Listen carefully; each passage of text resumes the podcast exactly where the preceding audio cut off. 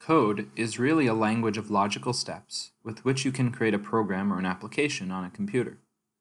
Math is also a language of logic. Language itself is a way of symbolically representing abstract meaning. So we don't really understand why logic makes sense, but everything seems to fit together for the most part. So we use it for everything from economics to physics to understanding and improving ourselves. You'd think in such an advanced civilization we'd have figured out why things really are the way they are, the logical source of logic, but we haven't. So what we have is a whole bunch of symbolic pictures of truths that we use to make sense of everything in existence, and even to create new things. It isn't surprising then that in Torah, Hebrew is the language of everything. We say that each letter has a number, which is really a quality, more than a quantity and these can be combined in specific ways to discover more about reality, such as in Gematria. Language is seen as the code of existence, representing the entire essential truth of each thing by its name.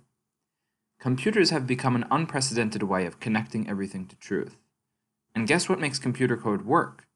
Each bit of code represents zeros and ones, off and on positions in billions of tiny switches, each of these switches is a choice between true and false, built into an enormous system of trues and falses, creating a logical circuit. True and false, oneness and separateness, infinite and finite, these are the same dualities and paradoxes we see in everything. As these switches become smaller and computers become more dependent on quantum physics to do even greater things, we are faced with using a paradoxical, almost abstract level of physicality. At that level, we may discover the oneness of living in paradox and begin to appreciate the beauty beyond the system. So, our greatest achievement has been to symbolize essential truths in a language that we use to encode almost everything. We are literally showing how the universe is made of language, made of truth and the flow of a single energy.